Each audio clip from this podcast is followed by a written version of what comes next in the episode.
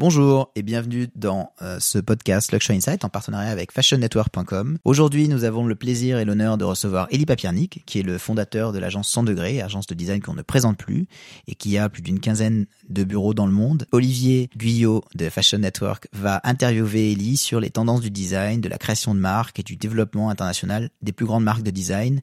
Bon podcast. Elie Papiernik, bonjour. Bonjour. Pour commencer, une petite question de lancement, vous, à 7 ans, qu'est-ce que vous vouliez faire? Alors ça, c'est une question difficile. Euh, j'ai pas tellement de souvenirs de ce que j'avais envie de faire à, à 7 ans. Euh, je crois que la création, ça m'a toujours, euh, ça m'a toujours titillé d'une manière ou d'une autre. Euh, j'étais pas mal dans la construction. Je faisais des Lego, je faisais du mécano, sans jamais suivre les notices. voilà, donc euh, après j'ai construit des modèles réduits, euh, des, avions, euh, pas mal des planeurs. C'était sans moteur. J'étais sur le développement durable avant l'heure. en tout cas, voilà, j'étais pas mal dans la construction et dans la création, mais sans vraiment le savoir. Et ça, ça vous a mené vers une formation, vers la, création, vers justement le design? Ou est-ce que c'est venu plus tard, ça? J'ai commencé à dessiner beaucoup vers euh, vers 10 ans et pas tellement euh, dessiner pour euh, être un artiste, mais euh, pour moi le dessin est très vite devenu une langue. Alors le, le dessin pour vous c'est quelque chose de particulier?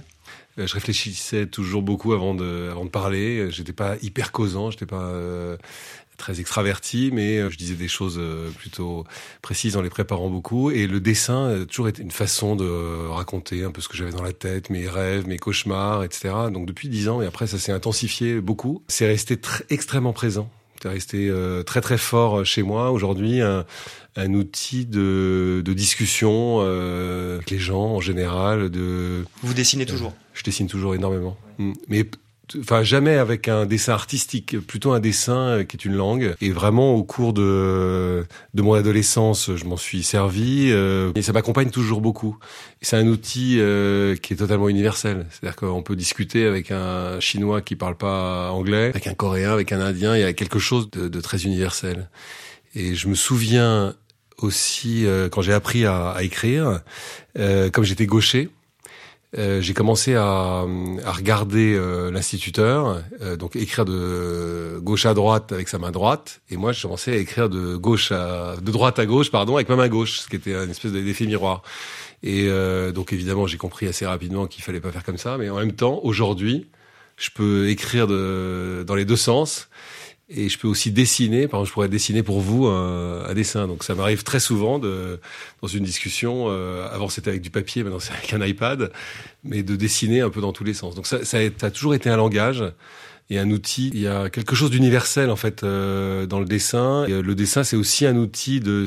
Par exemple, si on discute tous les deux et vous vous me parlez d'une idée, moi je, la, je peux la croquer. Vous pouvez l'interpréter. Je peux l'interpréter, je peux la croquer. Euh, ça m'arrive très souvent, non pas juste d'exprimer mes idées, mais de rassembler des idées de plusieurs personnes. Pas nécessairement dans des dessins très évolués, mais euh, presque du Pictionary. Vous voyez euh, comment j'arrive à symboliser des idées, mais même des idées conceptuelles. Comment on devient entrepreneur quand on, quand on a un talent de création? Moi, je pense qu'être entrepreneur, c'est c'est quand même un talent de création, quoi qu'il arrive. Hein. Euh, la création, c'est un ça veut dire plein de choses. Enfin, c'est un terme qui est tellement large. Euh, donc, j'ai toujours pensé que les entrepreneurs étaient des créateurs euh, avant toute chose. Euh, j'étais un étudiant entreprenant. Enfin, en fait, euh, je pense que jusqu'au lycée, j'étais un, plutôt un enfant assez sage, euh, même si j'avais une vie intérieure importante. Et j'ai compris euh, que je tenais quelque chose qui était de, de l'ordre de ma voix, en tout cas, euh, quand je suis rentré dans une école de design, qui était une école euh, très libre, très. euh, D'ailleurs, euh, à l'époque où moi je suis rentré, je suis rentré dans une école qui s'appelle l'École nationale supérieure de création industrielle. J'étais dans la deuxième promo, donc. Euh, euh, inutile de dire qu'on a essuyé les plâtres, etc. Mais il y avait une liberté absolument invraisemblable. Ça m'a beaucoup plu et donc euh, j'étais obligé de devenir entreprenant et je me suis dit euh, très vite euh, que j'avais envie de mener mon destin. Donc j'ai eu envie d'entreprendre en fait sans que euh, sans avoir mis nécessairement le mot sur la fonction, je dirais. Et il faut savoir qu'il y a 30 ans, l'entrepreneur, c'était pas du tout la même chose qu'aujourd'hui. Aujourd'hui, euh, plein de jeunes euh, qui sortent de l'école euh, veulent être entrepreneurs, ils ont envie de ça et il y a une reconnaissance. Il y a 30 ans, euh, il y a beaucoup de gens qui me disaient, alors que moi j'avais envie de travailler à mon compte, euh, comme on disait peut-être à l'époque, qui me disaient que j'étais complètement euh, dingue, que c'était hyper arrogant, que comment on pouvait monter une boîte alors qu'on connaissait rien de la vie, quoi.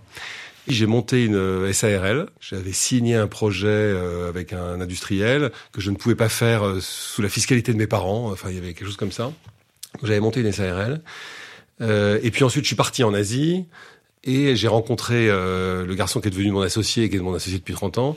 Euh, qui s'appelle Qui, s'appelle David Nitlich et euh, qui lui avait fait des sciences politiques, euh, qui se destinait à la banque, à la finance. Donc on s'est rencontrés à Hong Kong. Et là vous montez 100 degrés à, à cette époque-là, donc il y a 30 ans maintenant. Oui. Le propos c'était du design, travailler pour les marques de luxe, de beauté déjà, du retail. Ou, ça a évolué ça pour, pour devenir le 100 degrés d'aujourd'hui?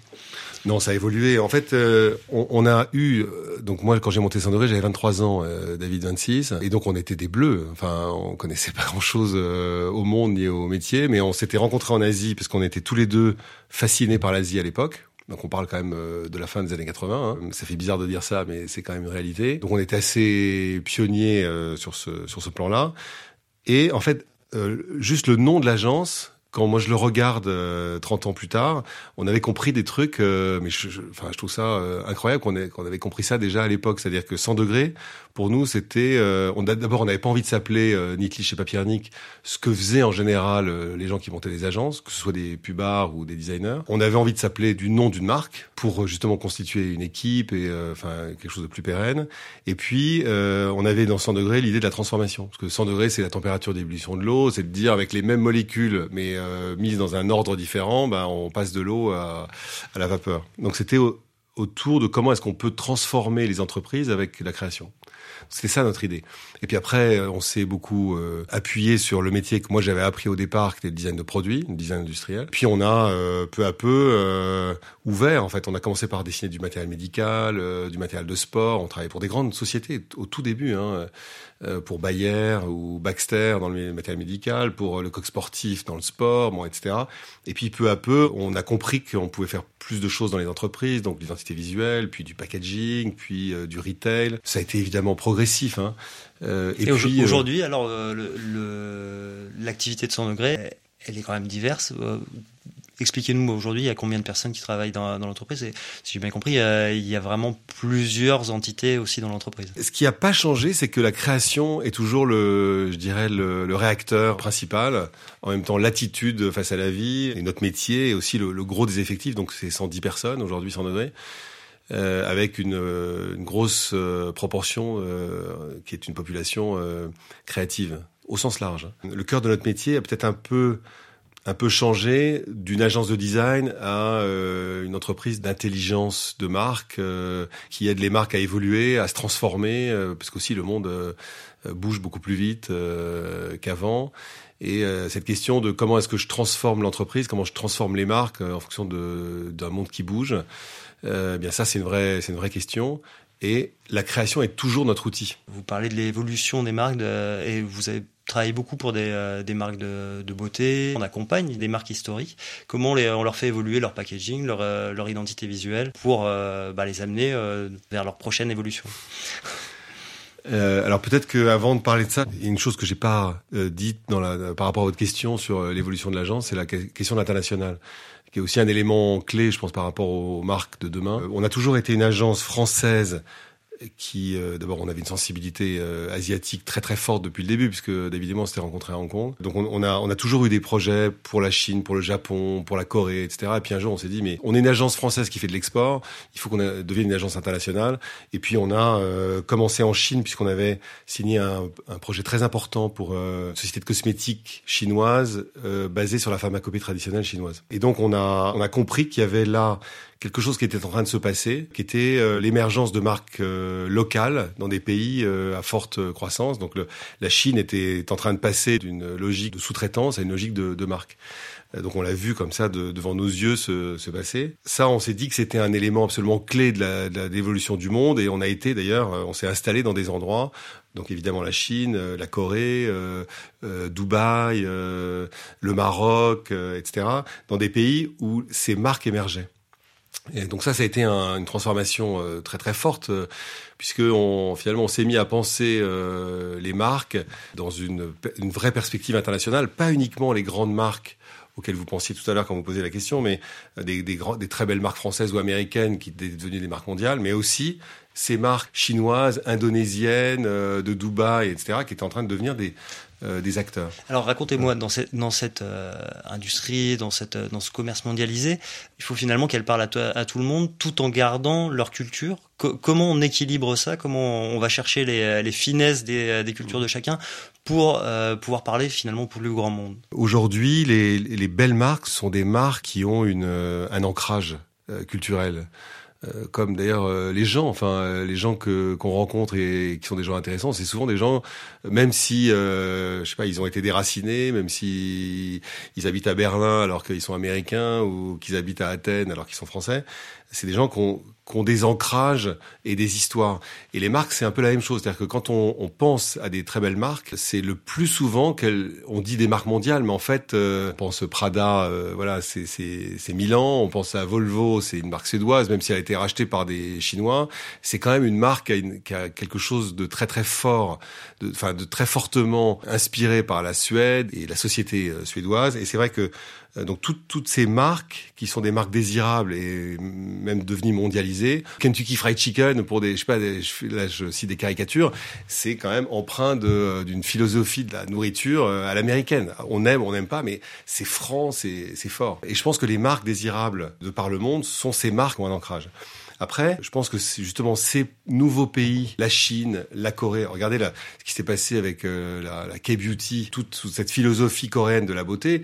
Euh, pourquoi c'est intéressant pour les gens? Parce que voilà, c'est nouveau, c'est fort. Il y, a, y a cet aspect culturel. En fait, on regarde une culture avec euh, une autre une autre vision. tout d'un coup, par la beauté. Et vous, vous allez piocher justement dans cette force culturelle pour construire les messages des marques? Complètement. Euh, nous, ce qui nous intéresse en Chine, c'est de dire qu'est-ce qui est intéressant d'une marque de cosmétiques basée sur la pharmacopée traditionnelle chinoise, ou qu'est-ce qui est intéressant d'une marque coréenne de beauté, que justement nous, euh, français, et puis aujourd'hui c'est vrai qu'on a des bureaux dans le monde avec avec des équipes très hybrides. Hein. On a des Français à Shanghai, mais aussi on a des Chinois, des Malais, des, des, enfin, des gens de Malaisie, d'Indonésie. C'est un grand mélange. C'est un, un mélange. Mais en fait, ce qui est intéressant, c'est que justement, avec ces mélanges et, et notre regard peut-être euh, international, on a une capacité à capter ce qui est fort dans la culture de cette marque, on va pouvoir euh, euh, sublimer, euh, augmenter. Donc on, on, essaie nous de gommer les choses qui sont pas très intéressantes.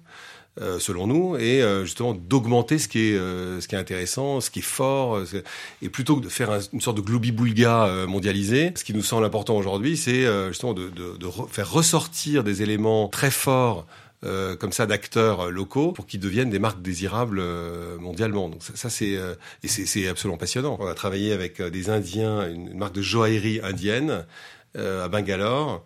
Et au départ, le choc culturel est très très fort parce que dans la joaillerie, il y a quelque chose de culturel qui est très qui est très puissant.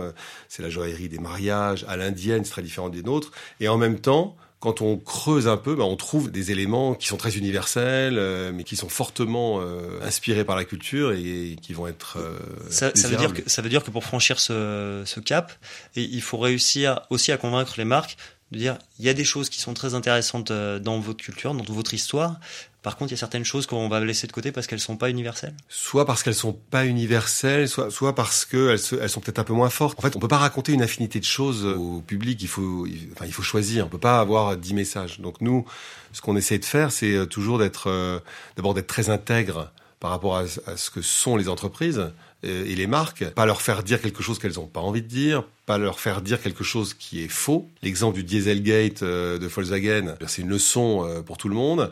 et les réseaux sociaux sont là pour nous réveiller si jamais on l'oublie, quoi. C'est-à-dire que. Mais on, sent justement avec les réseaux sociaux que la moindre chose qui est perçue comme fausse ou euh, exagérée euh, peut se retourner contre une marque. Ah ouais, c'est très très fort. Donc nous, euh, c'est très fort, très puissant. On dit que les marques sont sont nues, euh, qu'elles sont déshabillées, euh, voilà.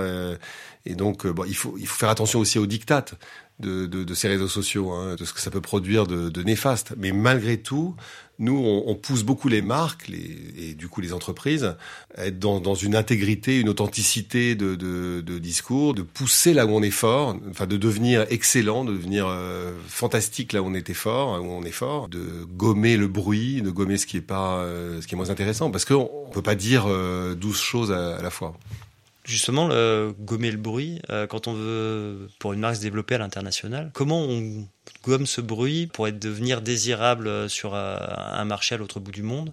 Je pense à une marque européenne euh, qui, qui, a peut-être des, des, atouts sur le marché européen mais qui serait potentiellement mal perçu ou pas compris sur euh, sur un marché asiatique. Oui par exemple en Asie on a je trouve moi la chance d'avoir un public qui est très pointu. C'est-à-dire que c'est-à-dire? Euh, bah, pointu, c'est-à-dire que euh, imaginons qu'ils ont envie d'acheter un, un, produit, euh, ils vont vraiment, euh, ils vont aller se renseigner, ils vont, euh, ils vont aller chercher la connaissance. C'est vrai qu'en Asie, en particulier en Chine, la question de la connaissance est pour moi est extrêmement puissante. C'est-à-dire la connaissance, enfin l'éducation de ses enfants, mais aussi sa propre éducation est un élément clé. moi, j'ai beaucoup travaillé pour une marque qui s'appelle Martel de, de, cognac, un groupe très connu, voilà, français, et je me suis aperçu que en, faisant déguster, enfin moi j'ai participé à des, dîners de dégustation, etc., euh, de, cognac, que la question de la connaissance pour des, euh, des hommes, en l'occurrence c'était plutôt des hommes qui buvaient du cognac,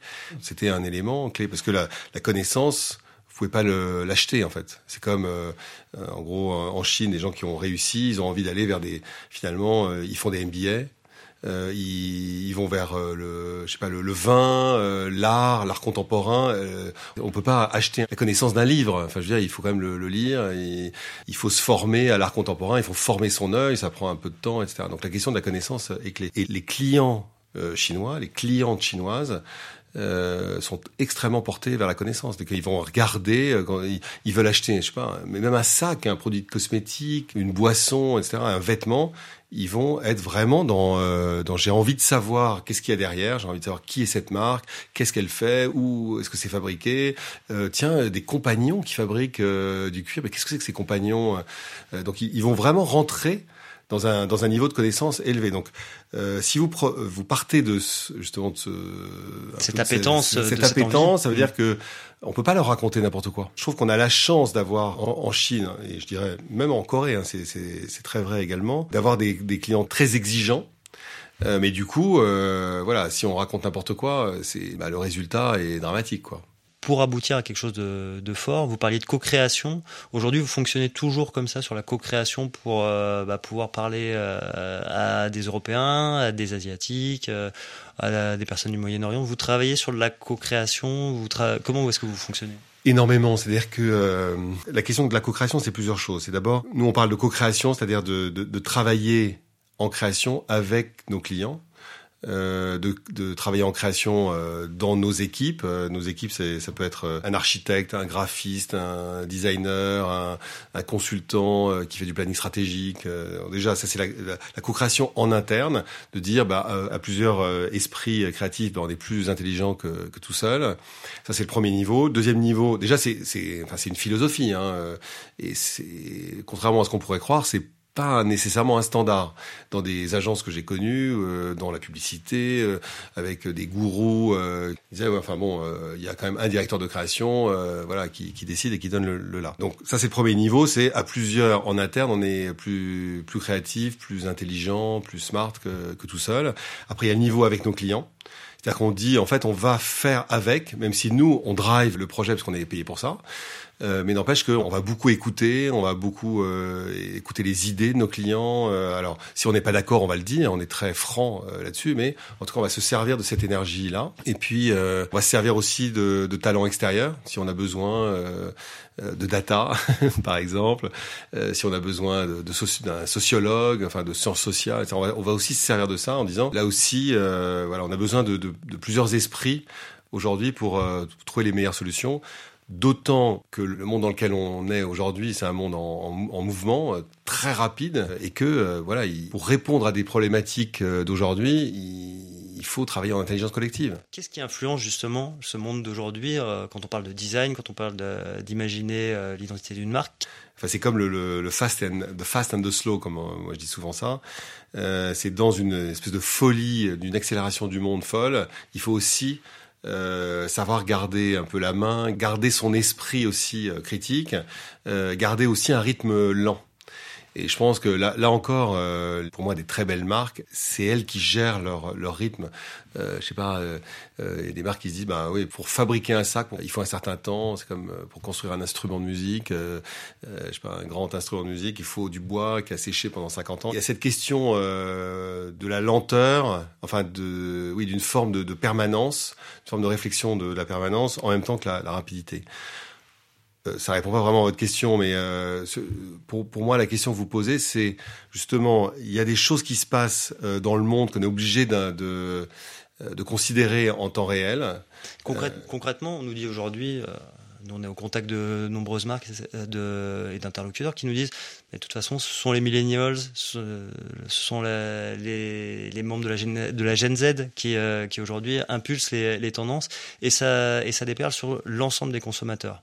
Euh, Est-ce qu'il faut répondre à ça? Est-ce que c'est pas tout à fait vrai? Comment vous analysez ça, vous, euh, du point de vue bah, dans la relation avec vos clients et euh, quand vous créez? Oui, ça c'est un des dangers, par exemple, de, justement des réseaux sociaux euh, c'est si on est tellement influencé par les réseaux sociaux, on ne fait que les écouter, on n'a plus d'activité inventive. Et euh, pour moi, ça c'est un peu euh, catastrophique. C'est-à-dire que si on fait ça, euh, toutes les marques vont se ressembler. C'est un peu ce qui se passe. C'est assez drôle. tous les logos des grandes marques de luxe qui sont en train de devenir les mêmes, toutes la même typo, parce que voilà, il y a une, espèce d'effet de mode. Et à un moment donné, je pense qu'ils vont se retourner, ils vont se dire merde, qu'est-ce qu'on a fait Pourquoi on a jeté à la poubelle nos, nos, nos logotypes, nos images qui étaient tellement finalement différentes, originales, et en, en train de faire un chose qui ressemble euh, tellement à nos, clients. Et il y avait un exemple extrêmement intéressant pour moi, Nouvel An chinois de l'année dernière, donc euh, l'année du chien, et euh, je lisais les blogueurs chinois qui parlaient des opérations faites par les grandes marques, enfin d'accessoires de mode, mais les, les grands fabricants de, de, maroquinerie par exemple, et qui disaient il faut qu'ils arrêtent tous autant qu'ils sont nous faire des petits logos de chiens complètement ridicules sur tous les sacs qu'ils vendent en Chine, parce qu'ils nous prennent pour des cons. Alors qu'en fait, nous ce qu'on attend d'eux, c'est précisément de, de, maîtriser la direction artistique, d'avoir du goût. On achète un, un sac d'une grande marque italienne ou française parce qu'on pense que eux, ils ont, ils ont du goût. Donc, euh, s'ils font un chien, il faut que voilà, ils le fassent avec leur esprit à eux et pas pour nous faire plaisir. Il faut qu'ils défendent leur identité de marque en s'adressant à cette clientèle-là. Exactement. Et je pense que pour les millénials, c'est pareil. Si vous discutez un peu avec des millénials, ils n'ont pas envie qu'on leur fasse des choses qui sont euh, euh, comment dire, taillées sur mesure pour eux par le marketing, euh, parce que je veux dire, justement, ça, ça, a perdu toute authenticité euh, et, et, du coup tout intérêt. Et vous, vous le voyez dans le packaging, dans, dans l'image de marque, vous voyez cette homogénéisation euh, Ou est-ce oui. qu'il y, y, a quand même des, des, gens qui émergent et qui arrivent à, à impulser quelque chose de différent? Non, je pense qu'on voit des gens qui émergent et qui, qui arrivent à impulser des choses différentes. C'est-à-dire que ce qui est super intéressant des millennials, c'est qu'on voit qu'il y, a des, il y a des valeurs très très fortes qui émergent. Pour moi, ça, ça c'est fondamental. Et les valeurs, c'est moi je dis, moi j'ai des enfants en génération Z plutôt, et je me dis ils vont sauver le monde euh, qu'on est en train d'abîmer parce que eux ils, reviennent avec des valeurs extrêmement fortes, des convictions extrêmement fortes sur euh, euh, le développement durable, justement l'intégrité. Ils sont, ils sont intraitables sur l'intégrité. Ça, ça veut dire qu'il faut répondre à cette attente. Il faut répondre à cette attente. Pour moi, c'est justement eux, ils donnent le là, et ça, je trouve ça fantastique. Par contre, de dire euh, qu'est-ce que vous voulez, euh, c'est quoi votre rêve, et euh, de se conformer à, à leur rêve, c'est-à-dire que du jour au lendemain, justement, ce rêve qu'on va leur dessiner, bah, il sera absolument plus désirable, parce que par définition, si moi j'exprime mon rêve, bah, quand je vois, je le vois arriver, il, par définition, il m'intéresse plus. Quoi. C'est le désir, il est aussi dans, dans dans la distance qui me sépare de, de l'objet désiré. Quoi. Et, et, vous, en tant que créatif, comment vous gérez euh, justement cette attente du, euh, de, de, cette clientèle-là? Comment, vous, euh, comment vous répondez euh, pour qu'il y ait une appétence, mais qu'il y ait cette distance maîtrisée? Euh, vraiment, c'est en, en, essayant de s'interroger sur les valeurs qui sont, leur, qui sont des nécessités pour eux et en même temps garder la fraîcheur de la création. Euh, et je pense que c'est justement qu'est-ce qui différencie une, pour moi une grande marque, même une marque de luxe d'une marque un peu classique, standard euh, ou juste premium, c'est précisément l'absolue audace créative, le fait de d'être capable de prendre des risques, de faire des choses parce qu'on en a l'intime conviction. Et puis bon, parfois ça va marcher et parfois ça va échouer. Mais en tout cas, je pense que c'est ça qui est, qui est désirable, de voir des choses qu'on n'avait pas imaginées. Euh, c'est ça qui est, génial. Donc, euh, s'il y avait une méthodologie derrière ça, c'est de garder toujours euh, une fraîcheur, l'audace, le fait de prendre des risques, la, vraie, la vraie créativité, en fait. Sur le, le, fait qu'il y ait des, clientèles nouvelles sur le luxe, des clientèles nouvelles sur la beauté, de plus en plus d'hommes qui, vont acheter du maquillage, pas forcément encore en Europe, mais sur certains marchés, ça devient, ça devient des tendances fortes. Ça, c'est aussi des, euh, des éléments qui modifient vous, votre façon de travailler? Oui, parce que, euh, en fait, on, on est, enfin, les, les, je dirais les marchés euh, européens et américains, en tout cas pour partie, sont quand même des marchés, comme si c'était des marchés très mûrs, vous savez, il y a le, cette espèce de syndrome de euh, on sait comment ça marche, on sait ce qu'il faut faire, euh, etc. Et c'est vrai que ces marchés, et pour nous ça a été euh, fantastique, ces 10 ou 12 dernières années, à, justement à se confronter à bah, d'autres marchés, c'est que eux, ils n'ont pas ces, ces modèles, ces cadres, ces, ces petites boîtes dans lesquelles ils mettent les trucs. Euh, et donc, effectivement, émerge euh, une clientèle euh, masculine. alors, est-ce que c'est des métrosexuels ou pas Quelque part, on s'en fout. Mais en tout cas, il y, a une clientèle qui masculine qui veut des produits de beauté. On n'était pas habitué. c'est des gens qui, ils n'ont pas des modèles comme les nôtres. et donc, ils sont beaucoup plus ouverts. Et donc ça, c'est fantastique. Et donc on est, on est quand même confronté. Ils posent des questions qu'on nous a pas posées avant, qui sont euh, sur le storytelling, sur. Euh, ils, sont prêts à sauter des classes, quoi. Ils sont prêts à prendre des chemins que euh, on pensait pas qu'ils prendraient. Et ça, c'est très dynamisant. Ouais. Et justement, c'est pour vous, c'est l'avenir de, de votre métier, d'aller au contact de ces gens-là et puis de de diffuser euh, leur approche, enfin l'approche que vous pouvez avoir suite à l'échange avec eux. Qu'est-ce que ça peut apporter sur les marchés matures justement? Qu'est-ce que ça peut apporter sur l'Europe, les États-Unis? Bah déjà, en fait, euh, quand on regarde l'impact euh, justement du, des marchés asiatiques euh, aujourd'hui et demain pour les marques occidentales, les marques américaines, les marques européennes, déjà, ça, ça, ça, chamboule quand même pas mal les choses. Hein. Je sais pas, une Aston Martin en Europe ou aux États-Unis, c'est gris métallisé, noir, etc. Bah, vous allez à Shanghai, bah, elles sont roses, bleues, turquoise. Enfin, voilà, ils, ils se disent pas une Aston Martin, ça doit être gris métal. Euh, donc nécessairement, ça fait se poser la question. Euh, j'imagine que le, les dirigeants d'Aston Martin se disent, mais en fait, une Aston, euh, est-ce que ça doit être métal Puisque finalement, les, bah, les Chinois à Shanghai, d'abord, tiens, hyper intéressant, c'est plutôt des femmes qui nous achètent nos voitures, alors que jusqu'à maintenant, c'était 97% d'hommes. Enfin, oui, donc c'est nécessairement. Le... Alors, je dis pas que euh, c'est là encore, c'est pas nécessairement le goût d'un client qui doit euh, dicter euh, le code couleur d'une voiture, mais n'empêche que je pense que ça, ça, ça, secoue pas mal le cocotier et ça fait qu'on doit se poser des questions, peut-être qu'on s'est pas posé auparavant. Donc oui, nécessairement, ça dynamise le, le process. Hein. Et vous voyez que les marques, que les groupes sont prêts à ça? Ils sont déjà enclenchés la machine ou ils sont en, en phase d'apprentissage encore sur ces questions-là Ils sont en phase d'apprentissage, c'est peu ce que je disais tout à l'heure, c'est-à-dire euh, l'exemple que je donnais euh, de l'année du, chien. C'est euh, pour moi là, on est typiquement dans une phase intermédiaire. On se dit ah ouais d'accord, ils veulent des, petits chiens chiens euh, en, en, émail accrochés à leur sac. Et puis voilà l'année d'après, comme, comme quand même ils sont pris à une volée de bois vert, voilà ils comprennent que bah, c'est autre chose. Il faut il faut écouter mais il faut écouter en gardant son sa créativité. Sinon, en fait, on voilà, on est on est plus désirable. Si c'est comme je sais pas dans une histoire d'amour, si euh, tout ce qu'on demande, on le fait. Enfin, je sais pas. S'il y a plus de surprise, euh, il y a plus de y a plus de désir. C'est en fait c'est un peu la même chose. Hein. C'est du bon sens de dire ça, mais euh, il y, a un peu de ça. Vous, l'avenir de votre métier, justement pour se projeter un peu, donc euh, vous nous avez dit, euh, il y a ces, nouvelles générations. Il y a l'Asie qui a une influence forte, notamment parce qu'on le voit dans la consommation du luxe. la Chine pèse quasiment un tiers de, de la consommation de luxe aujourd'hui. Vous, qu'est-ce que vous voyez arriver et comment on peut, quand on est une marque, quand on est un créatif, comment on peut répondre aux enjeux qui arrivent? Amener plus d'intelligence pour mieux comprendre ce qui se passe, avoir, euh, avoir une euh, compréhension euh, extrêmement fine de ce qui se passe, pas juste une caricature. Donc ça, c'est vrai que les datas euh, aujourd'hui à la manière de, de ce que fait euh, Luxury Insight, vraiment de comprendre très finement ce qui se passe, quelles sont les évolutions, pas uniquement des photographies, mais des photographies en dynamique, euh, des marchés, de l'impact de l'innovation, etc. Donc, euh, en fait, monter en connaissance sur euh, sur justement ce monde complexe qu'on est en train de vivre, tout en pilotant des processus de, de création où on, on, reste audacieux, on reste innovant, on reste frais. je pense que ça, c'est l'avenir. Plus d'intelligence qui permettent plus d'audace pour être plus pointus sur un marché et aider en fait les marques à bien se transformer. Pourtant, le prédictif, c'est souvent considéré comme un frein à la création.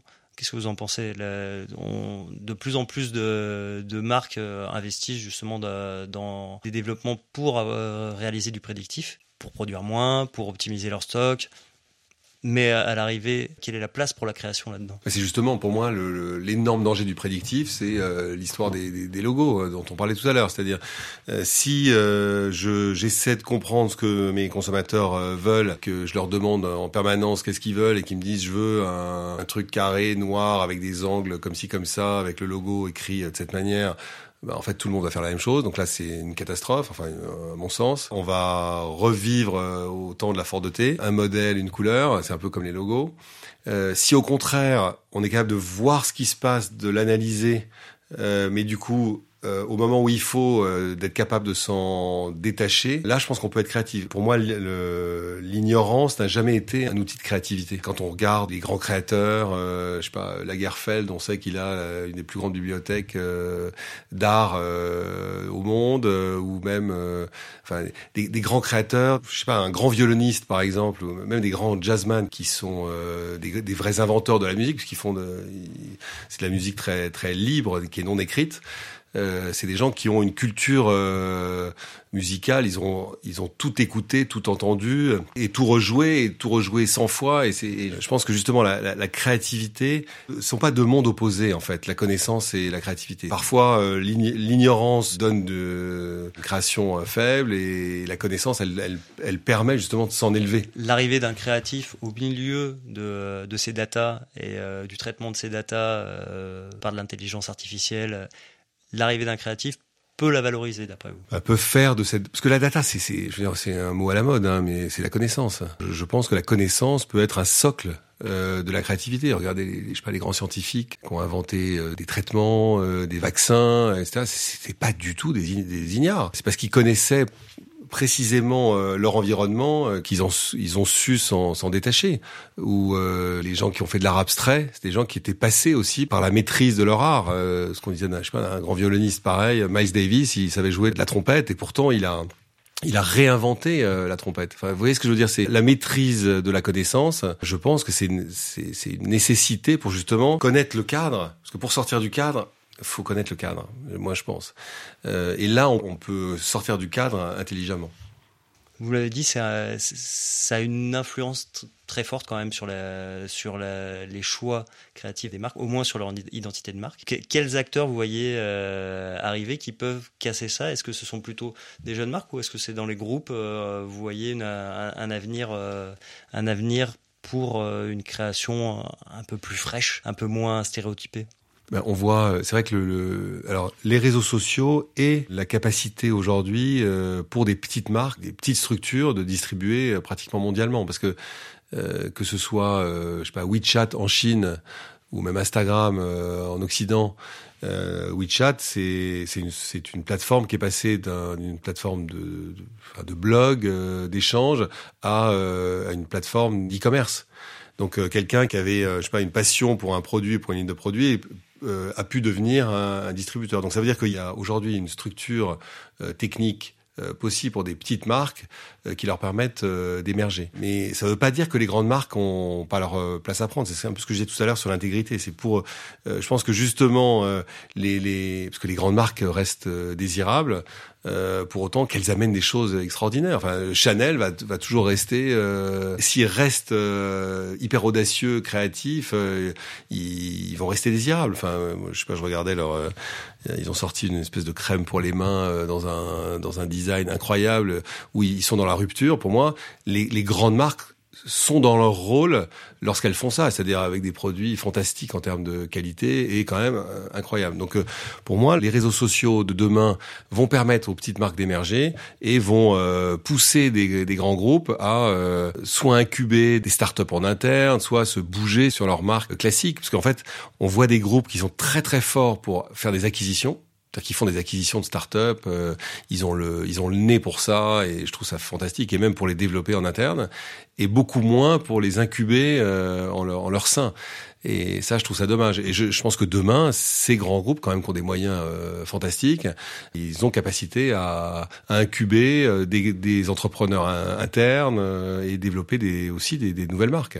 Je pense que ça, oui, ça, ça fait partie des, des, horizons pour euh, pour les pour ces grands groupes. Bah, c'est sûr. Et, quand on et quand on regarde ce qui se passe, c'est plutôt euh, aujourd'hui ils ont développé des capacités à racheter plutôt qu'à incuber ou même euh, ou transformer vraiment leur, leur marque classique. C'est là où il faut des créatifs pour. ouais, je pense que voilà. Donc notre rôle est pas uniquement pour les startups, mais aussi pour ces grands groupes qui ont quand même des des, des marques fantastiques dans leur portefeuille. Super. Merci beaucoup. Merci.